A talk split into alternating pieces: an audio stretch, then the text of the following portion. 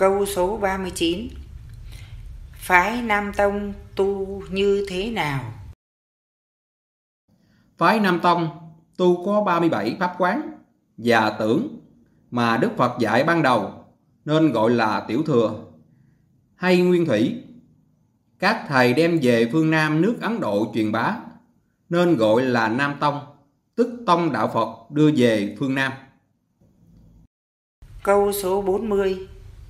Phái Bắc Tông tu như thế nào à? Phái Bắc Tông là tu để tìm hiểu hữu dụng vật chất, cũng gọi là phát triển.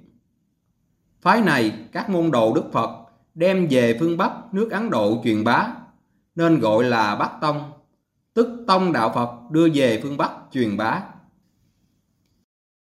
Câu số bốn mươi mốt. Sao gọi là Nguyên thủy à? Nguyên thủy là pháp môn tu của Đức Phật dạy ban đầu nên gọi là Nguyên thủy.